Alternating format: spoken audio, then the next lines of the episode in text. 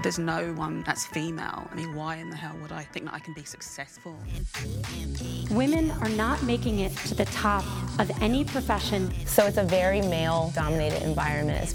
We do exist in this society where women in entertainment are discarded. There are women over 40 making pop music, but you won't hear them on commercial radio. And this is why conversation between women and music has never been more important. Hi, and welcome to Control, the podcast where we speak to incredibly inspiring women working in the music industry. I'm Chelsea Wilson, your host, and in this episode, I'm speaking to one of Australia's most influential figures in music business owner, activist, and industry leader, Helen Marcou. Nearly 30 years ago, Helen, with her partner Quincy McLean, established Bakehouse Studios, a much loved rehearsal, recording, and event space in Melbourne that has been a home to many artists such as Paul Kelly, the Avalanches, and the Go Betweens, and is a studio of choice for touring acts such as Elvis Costello, Cat Power, Billy Bragg, John Cale, and many more.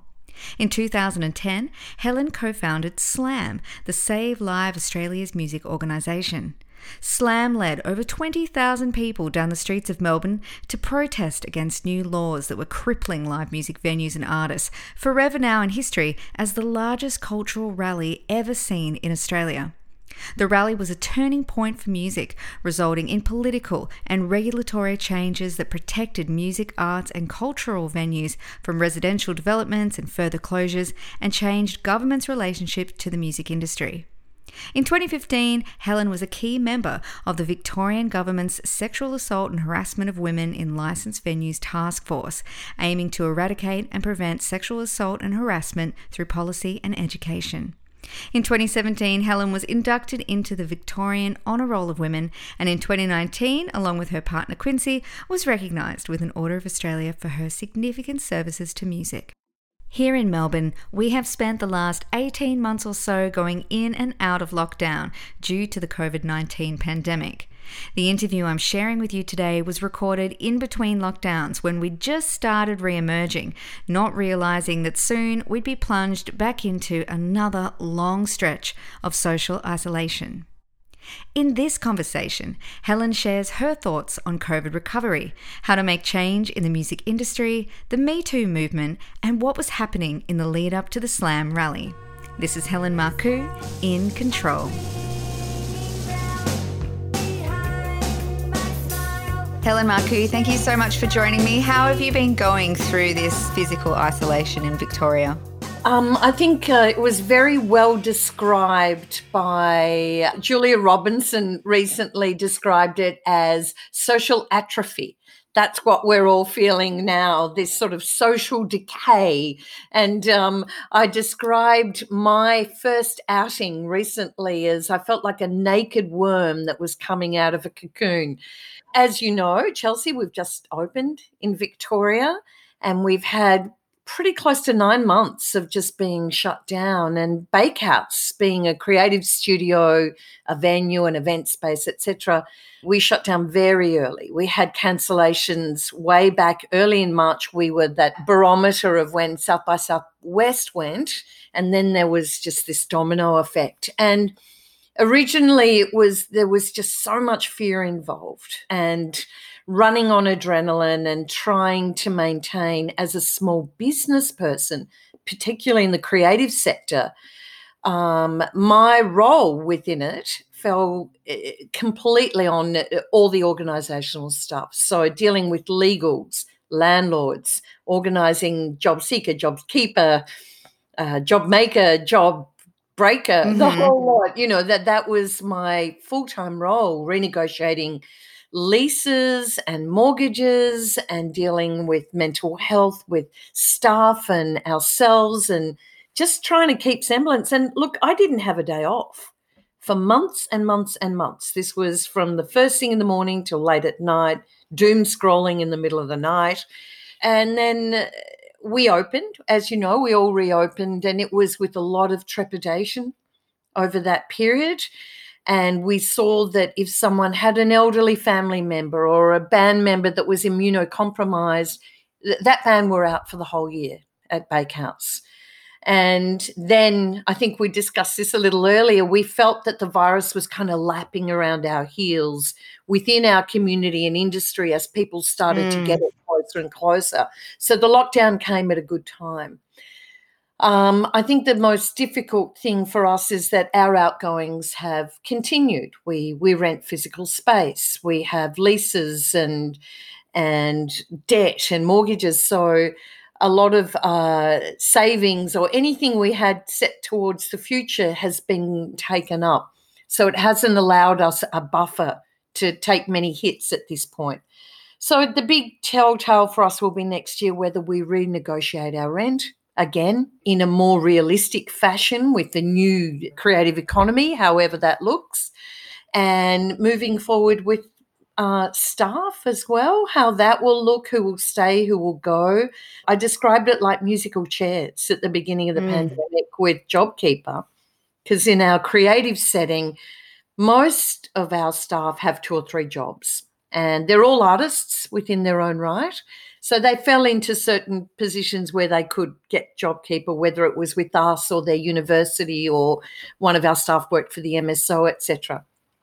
So we found ourselves in this really unenviable position of having all male staff at Bakehouse for the first time in 30 years because they're the core group that have been maintained on JobKeeper, but that will be, you know, of course, remedied in the near future. But for myself, it was the adrenaline that led to exhaustion. And now I'm just, it's really, I'm taking stock and just taking things really slowly because the mad rush to open two weeks ago was the storm before the calm. And then the bookings are trickling through. It's a very slow, incremental thing, which has allowed us a bit of time to just go, hang on a minute, we're just not going to go crazy. We're going to just take things one step at a time because health, our own mental health, and my own you know, living on adrenaline for so long, I'd hate to have a kidney x ray right now and see what that looks like. it's just been such a wild time for everybody in so many different ways. And also, I think, a period of deep reflection for so many people. Speaking of reflections, I'd love to reflect back on the Slam rally.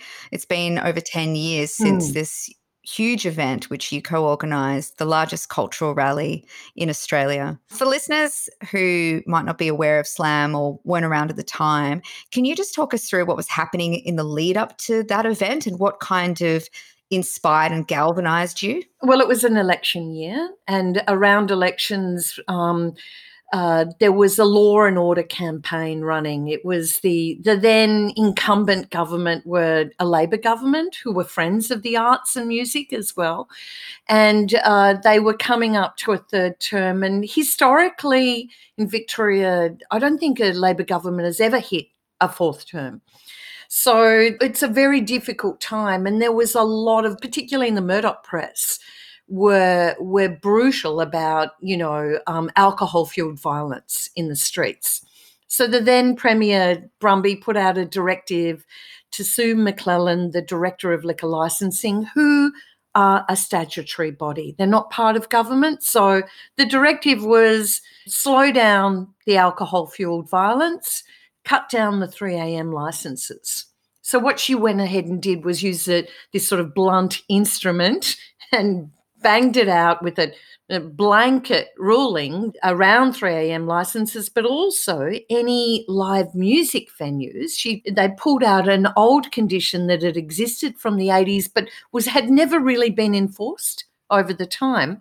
Any live music venues that had a 3 a.m. license were immediately considered high risk. Now, that may not sound like much, but in real terms, it meant that they had to have all this extra compliance. For example, have two bouncers on before, during, and to the end of every single gig. So if you imagine a tiny little folk venue with a ukulele player in the corner, like the Lomond, for example, um, that rendered that sort of gig untenable because it, it was it was too expensive to pay for security. Also, CCTV had to be put in, installed in every live music venue, as well as high risk conditions meant tripling or plus of insurance. And we started to see this real attrition of gigs. So, over a six month period, it's been noted that 126 venues either reduced their live music program or cancelled it altogether. And in effect, it had this opposite thing rather than curbing alcohol fueled violence. When they got mm. rid of the live music, they were putting in badge drinking nights and happy hours and things like that. The first venue to receive these high risk conditions was the Railway Hotel in North Carlton, which is a nonna popper type of Italian eatery where the old men play cards out the front who are still probably there, grandma in the kitchen, Brunswick blue shooters that had something like a 12 year residency that play on the floor to, you know, old couples and grandchildren drinking Chardonnay. And the publican came out and shut it down. And that's where Anne O'Rourke, who is a human rights lawyer, got involved and she reinvigorated Fair Go for live music. Jon Perring of the Tote and Bar Open fame and Spanish Club at the time uh, was the convener of that group, and they had started around March 2005 around neighbourhood issues, but this was huge. And the reason Slam became involved is we were watching closely. We're watching Fair Go to see if they'd had any results from government. Nothing had happened, and then the tote shut down. And we we didn't know Bruce Milne very well at the time, but we really admired what he had done, bringing in that sort of international connection to the tote, you know, with his connections in Japan and Chicago and the, the gorgeous tiki bar upstairs and always full of young musicians. And it was the place where people began Wednesday night residencies, Saturday afternoons in the front bar. And although the tote became the poster child because of the movie Persecution Blues Battle for the Tote, it actually wasn't the catalyst. It was places like the Railway Hotel. The Greek Deli had to stop their bouzouki players in the restaurant because it became wow. untenable for them. The Cape Lounge, a little jazz residency that Andy Sugg had for years and years, he lost his gig.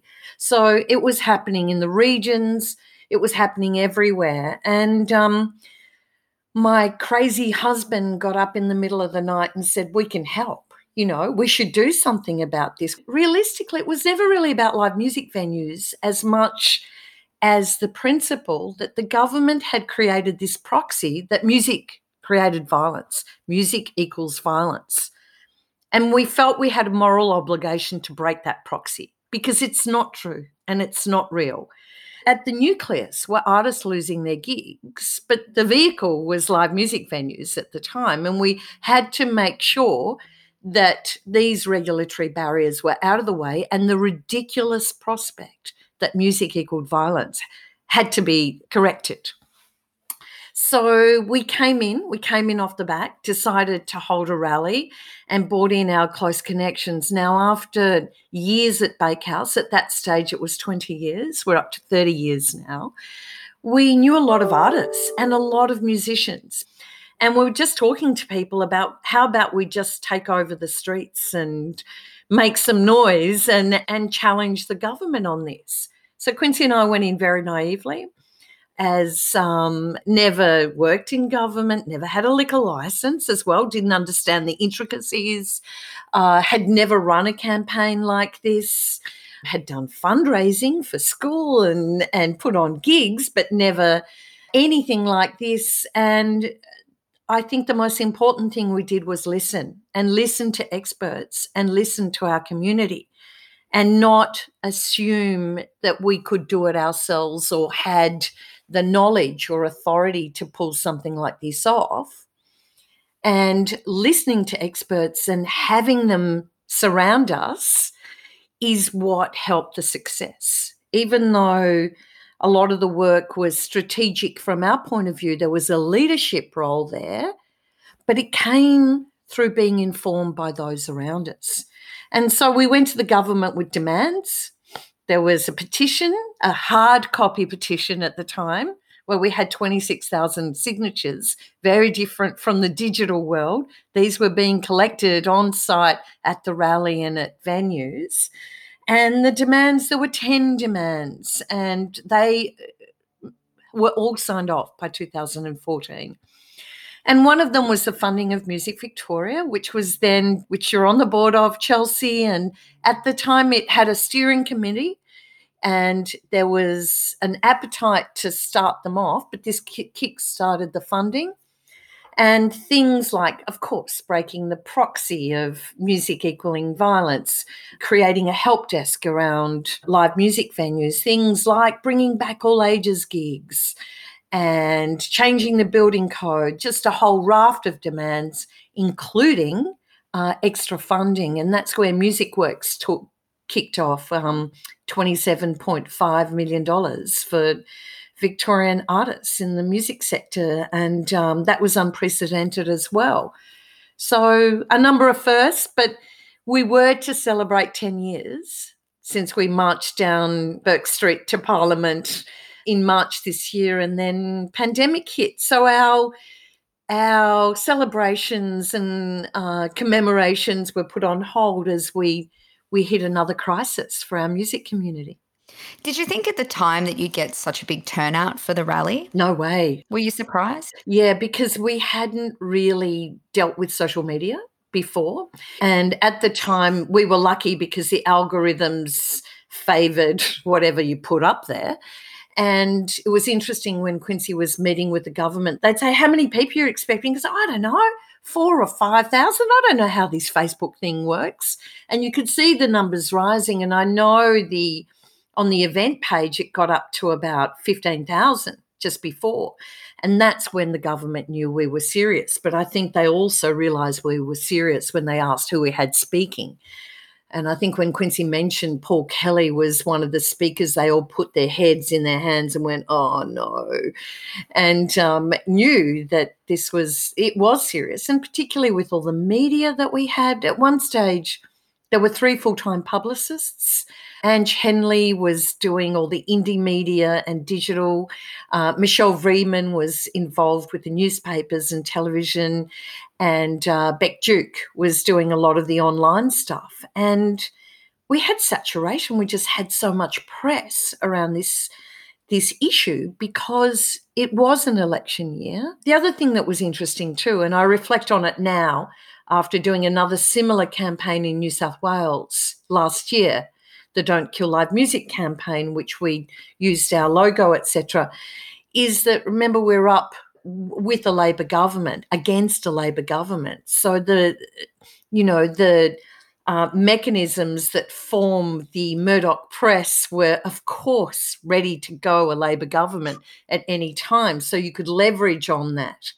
Whereas it, it, was a complete opposite thing that happened up in New South Wales, trying to get coverage around something that was going up against an LNP government during an election as well. Just incredible, an incredible moment for music in Australia and in particular, of course, here in Melbourne. And the live music accord was signed on the eve of the protest. Is that right?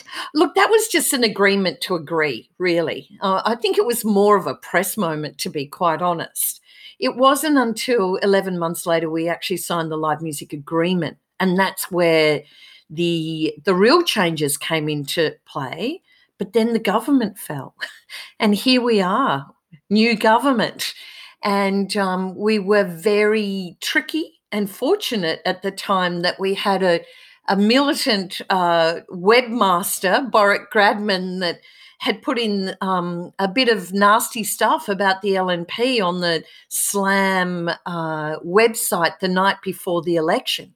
And we were very careful. We tried to remain nonpartisan as much as we possibly could because it was really important that live music is community owned. It's not owned by any political party, even though many of them have tried to take it up as their cause. It's a generational art form that we all embrace and it can't be partisan. But he kind of slipped through and Quincy and I were away. It was our 25th wedding anniversary, and we were down at the Queenscliff Music Festival, and we did, had really bad reception. And he put on there, LNP have no live music policy, vote last. So I get a phone call from Michael O'Brien at the time, who is now the leader of the opposition, saying, What have you put on your website? And I'm like, What? I don't know. What have we put? You said folk liberal love. You need to take that out. And I said, Well, where's your commitment? You don't have a policy. Bang, a policy went up that night saying that they would commit to the live music roundtable and they would commit. There are about three things on there. A roundtable was really important. One of them was something around Rock Eisteddfods, wow. some funding, which was just uh, interesting. But anyway, that was there. There was something else. I can't remember around arts funding. So Borek took these great screenshots. And when the Libs got in, you know, I got straight on the phone to um, Heidi Victoria, who became the arts minister. I remember the week after saying, You've committed to this on your website. And she just couldn't believe that that had happened. So they stuck to it. And the first roundtable um, with that government was with Michael O'Brien.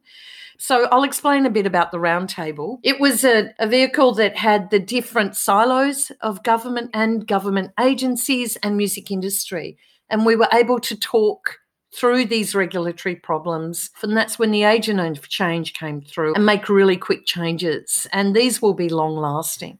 So, 10 years on from this, our music venues are once again under threat, and our artists have been severely impacted due to the coronavirus pandemic. What do you think the next steps are for the industry to recover, and how can the public play a part? Oh, the next steps are really complex because we're we're stepping into uh, uncharted waters, and the most overused word of the pandemic has been uncertainty, as we all know. Um, and so I think it's really interesting looking across to those who are just that one step ahead of us. For example, New Zealand, or even look at the Northern Territory. They're already having, you know, huge stadium shows and things are opening up. I think we're very fortunate in Victoria that we, despite the vitriol coming in from other other states and the media and the pressure we were feeling, we stuck it out as a community and we really cared about each other. And that will play a big part moving forward. And I think we'll rebuild very quickly, but it will be different it's going to be very hard for traditional music venues because business models will have to change. They have to change because it is no longer viable to have the kind of volume that we were looking at of audiences in small spaces. That will change for a long time. And, uh, you know, looking at outdoors and looking at food and beverage and seating and these different types of experiences as well. I've got grave concerns about models moving forward. It's I feel that incumbency also brings complacency. So we're seeing one thing that I want to see change is that some venues have had all male lineups. And all that work that we did in the background for so long has not has been really disappointing to see what happens because they're going with what they believe is safe and what will sell tickets. Interesting looking at New South Wales, they put on these 1,000 shows with government funding, but they were all heritage acts, they were established acts. So I have concerns about emerging artists and the role of the Support Act. And when we're looking at reduced times, if people are doing matinee shows and lots of short runs, they're cutting out the support artist. I'm also concerned about the cut of loss of expertise. Mm. You know, we have great promoters and booking agents and people that are support teams that create our ecosystem and how they're being cut out. And we're losing a lot of that expertise. So, moving forward in a time where all the money is concentrated coming from government, there's not a lot of external money coming in. There's not this this mass entrepreneurial effort of of risk taking and bringing in money from other areas. It's coming from government. So government have an absolute huge responsibility to make sure that they support the ecosystem and not just parts of it through their funding. In your work advocating for the music industry and, and working with politicians and, and public officers, it's quite challenging if they have a real lack of understanding about the music industry. How do you go about talking to government and politicians who don't really understand the music industry, how do you go about translating those needs when there is this perception about sex, drugs, and rock and roll? How can we overcome that image? Um, well, it's really important to have a diversity of voices talking to government. And sometimes, you know, they invite me into stuff because uh, maybe they think I cut through. I don't know what it is. I'm not. I'm not a um, uh, a typical rocker. Let's say. I think that you know, um, being an older Greek mum might be a little bit different from what they're used to or their expectations or their the stereotypical live music fan. Um, I think it's really important that the different voices are there to be heard. And that leadership has happened a lot in the broader arts community. But sometimes I, I do worry about the loudest voices in music and the media have a role to play as to who they're taking quotes from and who they're championing all the time. They go to their trusted sources. And we have to make space for the reality of our industry. Because if you look at the artists that are cutting through, you know, they're not white male rockers. In fact, you know, the, the women of color are owning music at the moment when it comes to the charts. Women like, you know, Sampa the Great, for example, and and just uh, the fact that she's won the Australian Music Prize two years running. The travesty that her acceptance speech wasn't even televised at the ARIAs last year, for example. So the gatekeepers, the positions of power, need to make space, but not so they're unseated they need to collaborate. And that's what will work for them in the long term as well. Because holding on to power, gripping onto it with tiny bits of fingernails, will not help you as an individual as well. So I'm very conscious of being a white settler and the space I take up. If I'm ever invited to join a board, for example, or to speak on a panel, I do a check and I say, This, you don't need another middle aged white woman on here. Where's the First Nations voice first? And, you know, where's the justice and everyone else? So I think there's a big individual responsibility that comes in, as well as collective responsibility. And this is the time, if ever we've needed change, this is the time we can make change because we've been shaken up like never before.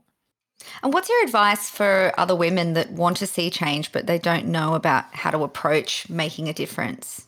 Collectivize and and seek feedback from your community. I'm I'm the biggest doubter myself. You know, I always have these these fears of uh, you know classic imposter syndrome constantly but it's really important to have my small groups of like-minded other women generally um, or other groups of you know like gender diverse groups or people like yourself that just talk things through and get feedback from your peers and collectivizing as i said go in as a group and i'm seeing that happen a lot with various art forms as well, and a lot of groups that have sprung up and get involved. That's a really important thing. So, stuff like the Australian Festivals Association is really important.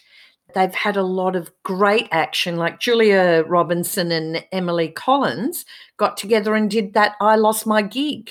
They were quick and they acted at the start of the pandemic. This is just two women together and they were able to gather that data, and that's been used to inform some of the policy and the funding. But the work that Julia's done in that group. And if you see other festivals joining on, things like have sprung up the ALMBC, the uh, Australian Live Music Business Council. So if you're a woman in business, in music, even as a micro business, joining these sort of groups are really useful, but also your little Facebook groups, just those little private threads are so important if you don't have that physical connection with you know family and friends and people that you can bounce off as well They often blame confidence in the music industry as the reason for women's lack of participation. Do you think there is a concern around confidence? And how do you find your confidence to speak out?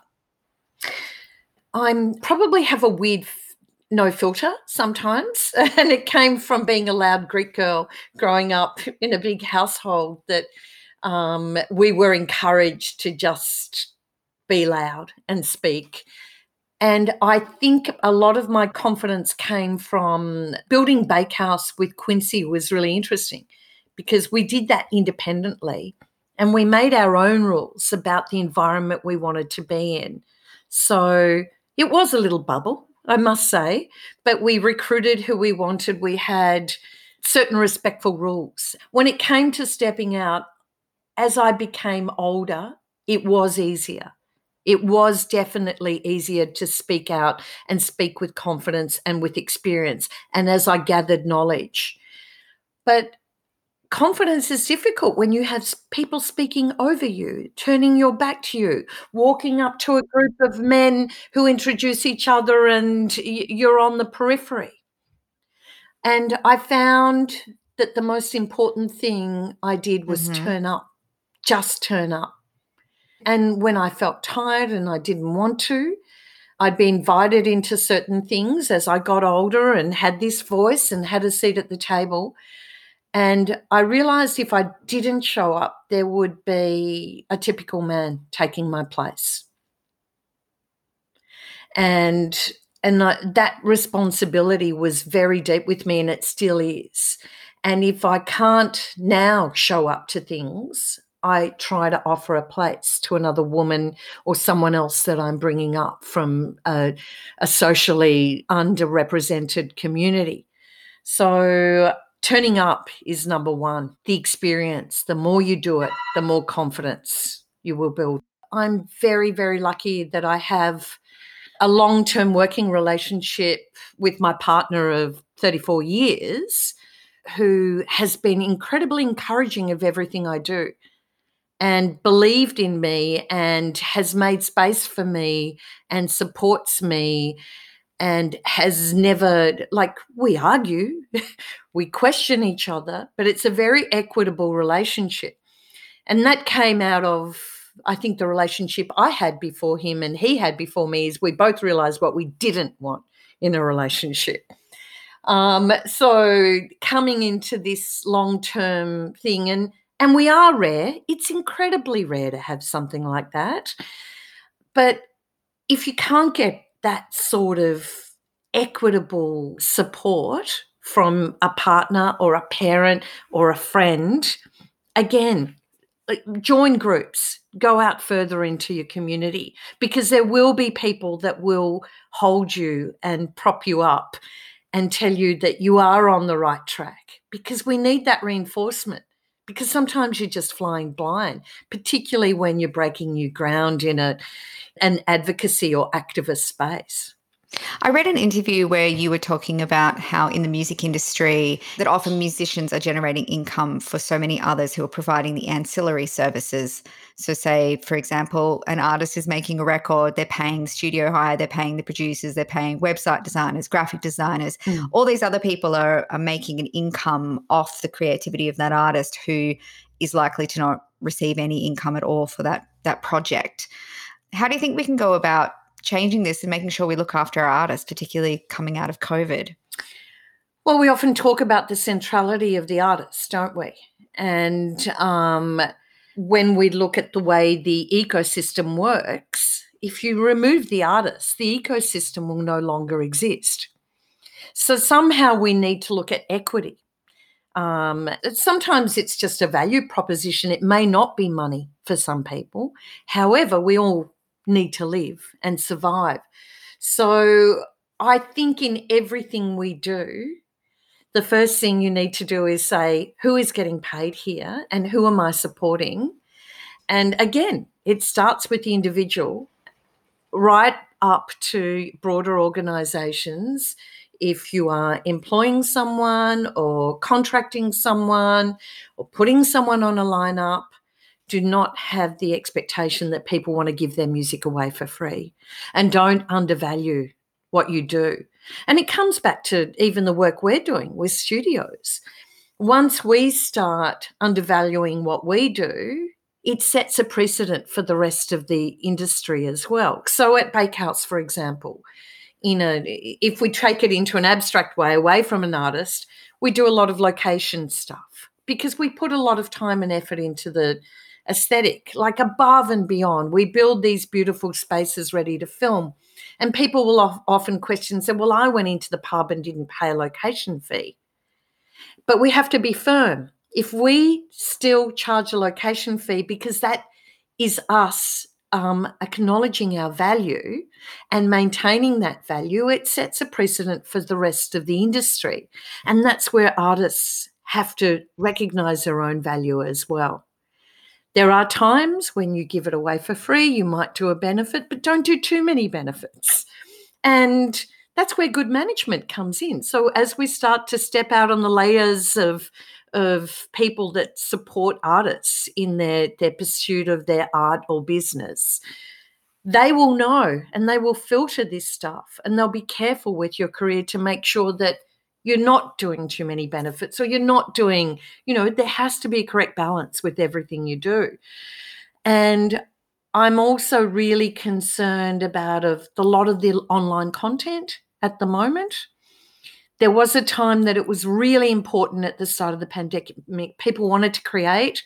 A lot of people wanted to get their stuff out there and have a connection with their audiences.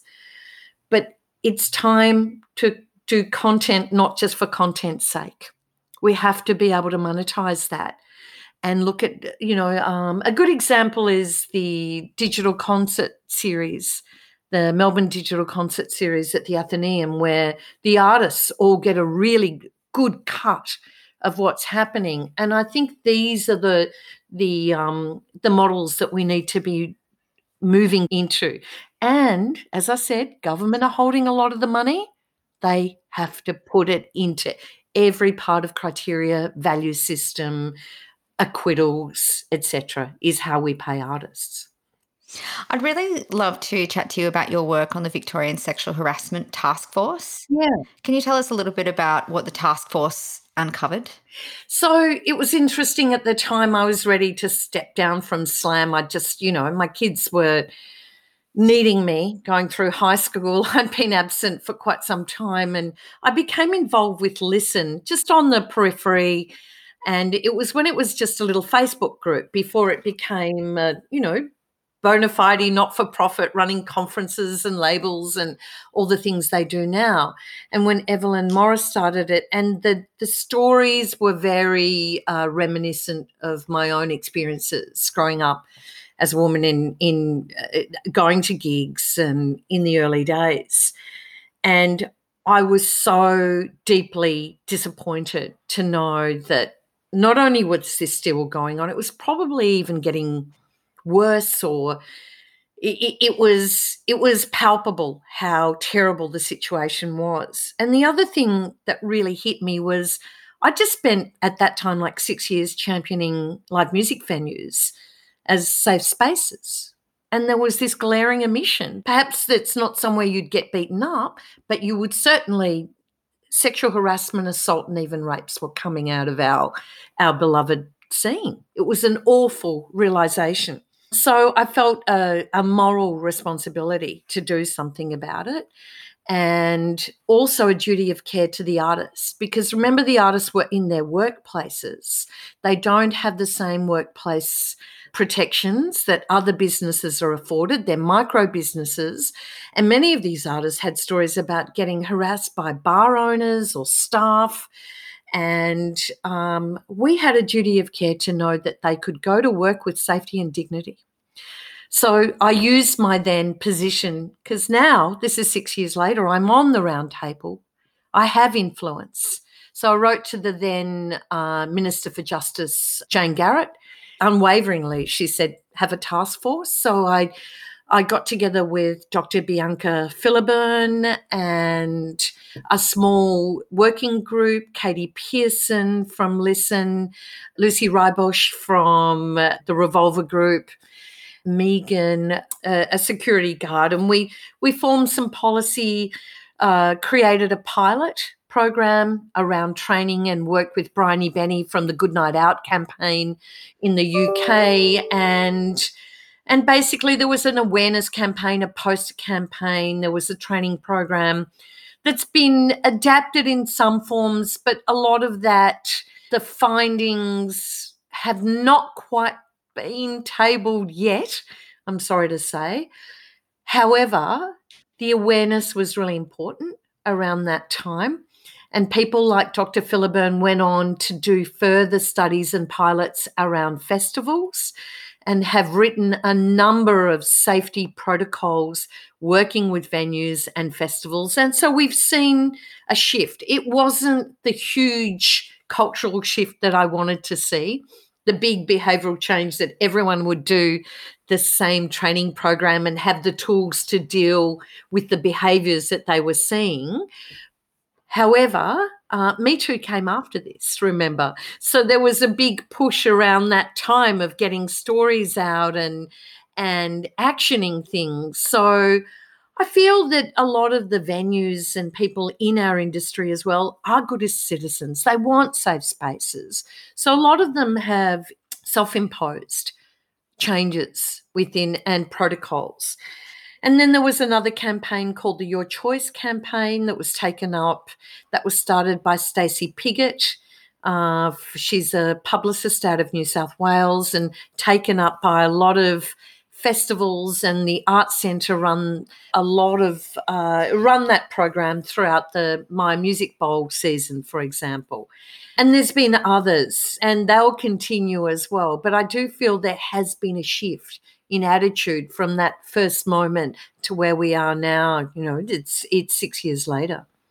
Do you think, broadly speaking, Me Too's made a genuine impact in the music industry? A lot of people say it hasn't but I feel it has. Whether it was the first round or the most recent round we've had, where a group formed post the pandemic, uh, which created around a photographer and around a, a manager out of Brisbane as well.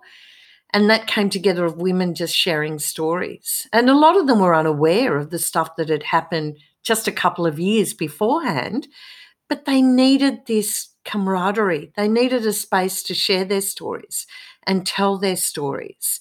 And I know there's been some real failures around the Me No More campaigns and uh, some of the the good intentions that came out of a lot of these campaigns uh, without the skill set. Um, so the the intention of Tracey Spicer's group, for example, was to triage these stories as they came in and and send them off to the right places and collect money to do that but that never eventuated because it was just too big for women with good intentions and that's where we have to be really careful because there are great groups out there that run support services and and are ready to act and getting behind places like CASA, for example, would be more beneficial in the long run than trying to reinvent things over and over again, whether they're, you know, codes of conduct or protocols or all these things that prop up from time to time.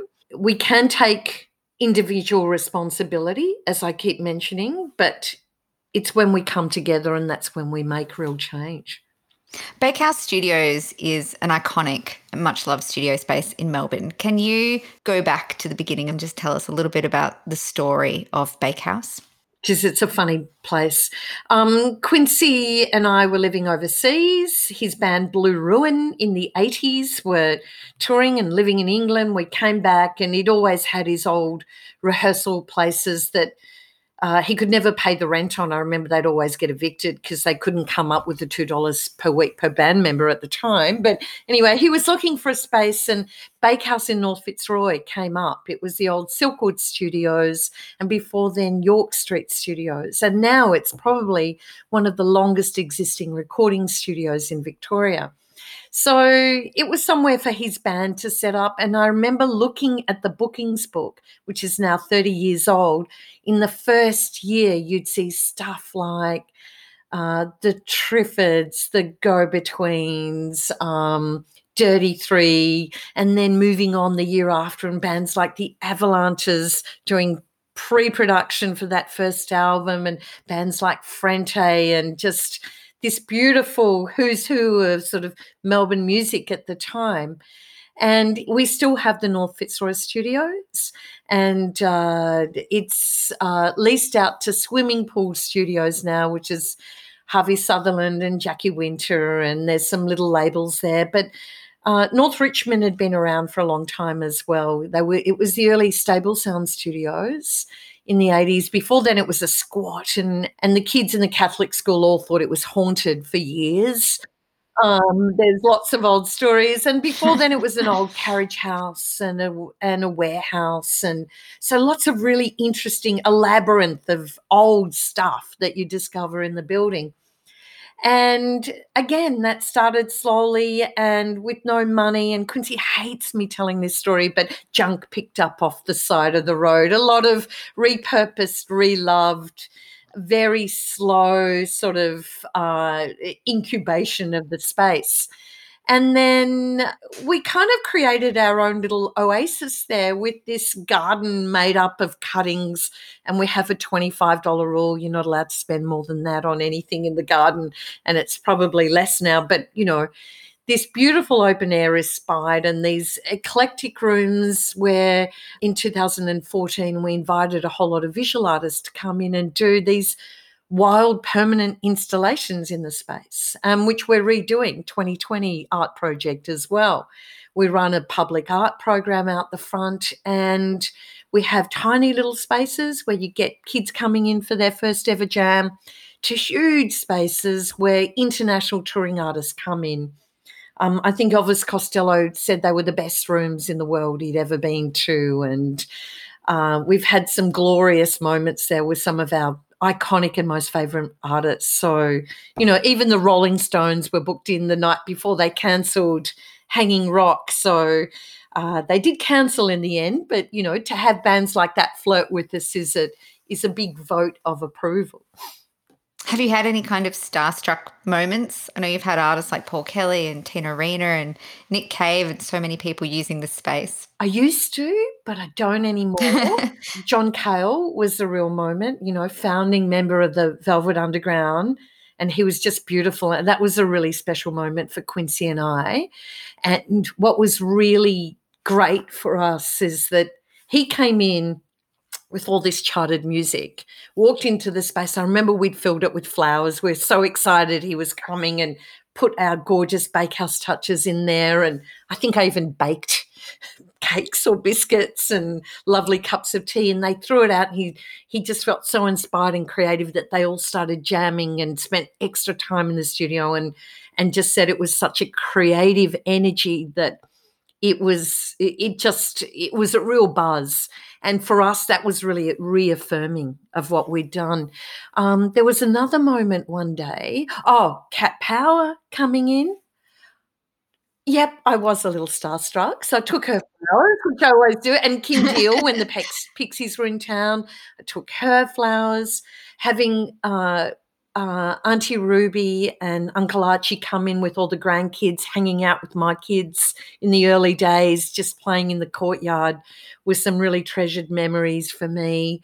But a funny little moment I walked upstairs one day and I wasn't expecting this person to be there.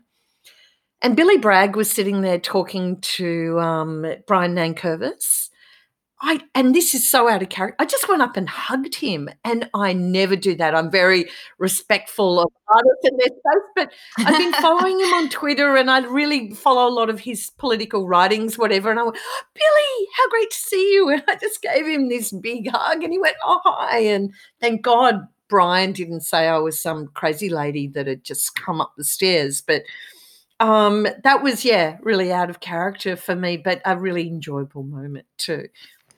In terms of being a businesswoman, I think I read the other day that less than 30% of businesses in Australia, of any industry, are owned by women, but I think it's a lot less in the music industry. How do you think we can encourage more women to step into business management and being business owners?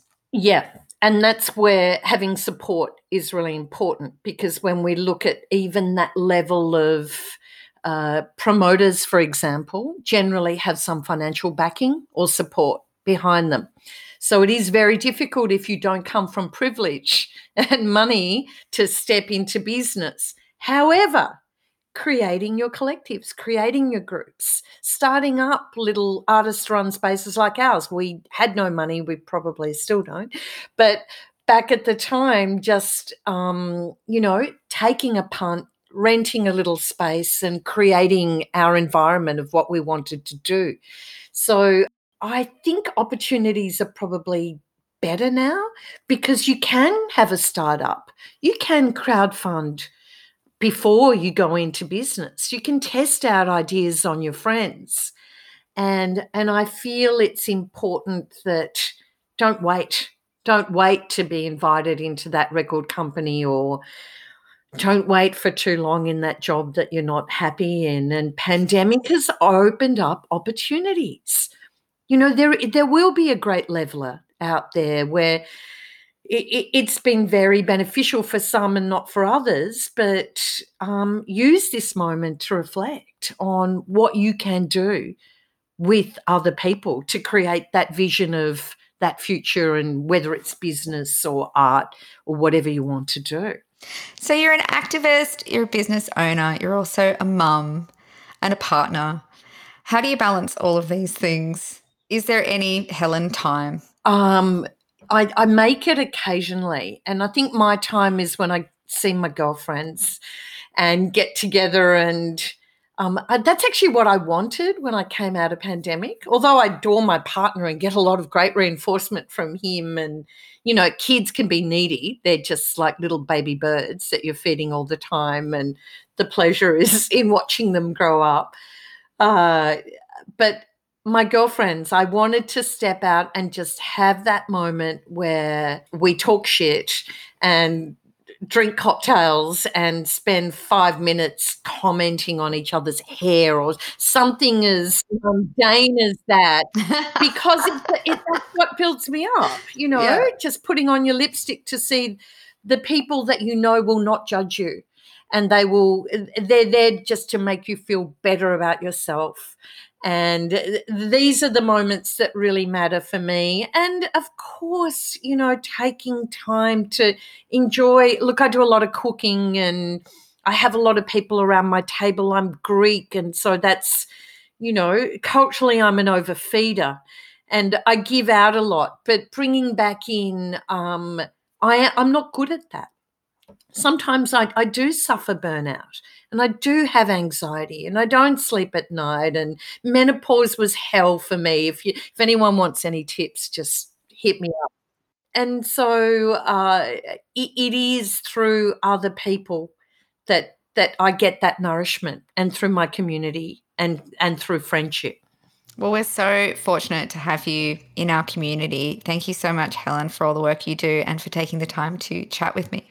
Oh, Chelsea, it's such a pleasure looking at your face across this podcast. People can't see that we're actually seeing each other right now, but it's it's just been wonderful and thank you. That was Helen Marcou in control. I really loved our conversation and I hope you got a lot out of it too. Especially in these times, we can feel so powerless and disconnected.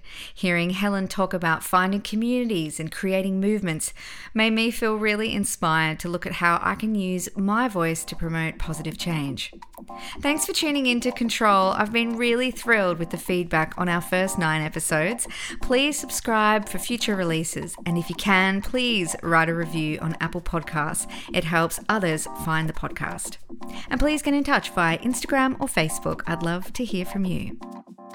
This episode was produced and edited by me, Chelsea Wilson. I'd like to pay my respects to the traditional owners of the lands I am recording on, the people of the Kulin Nations. Until next time, be kind.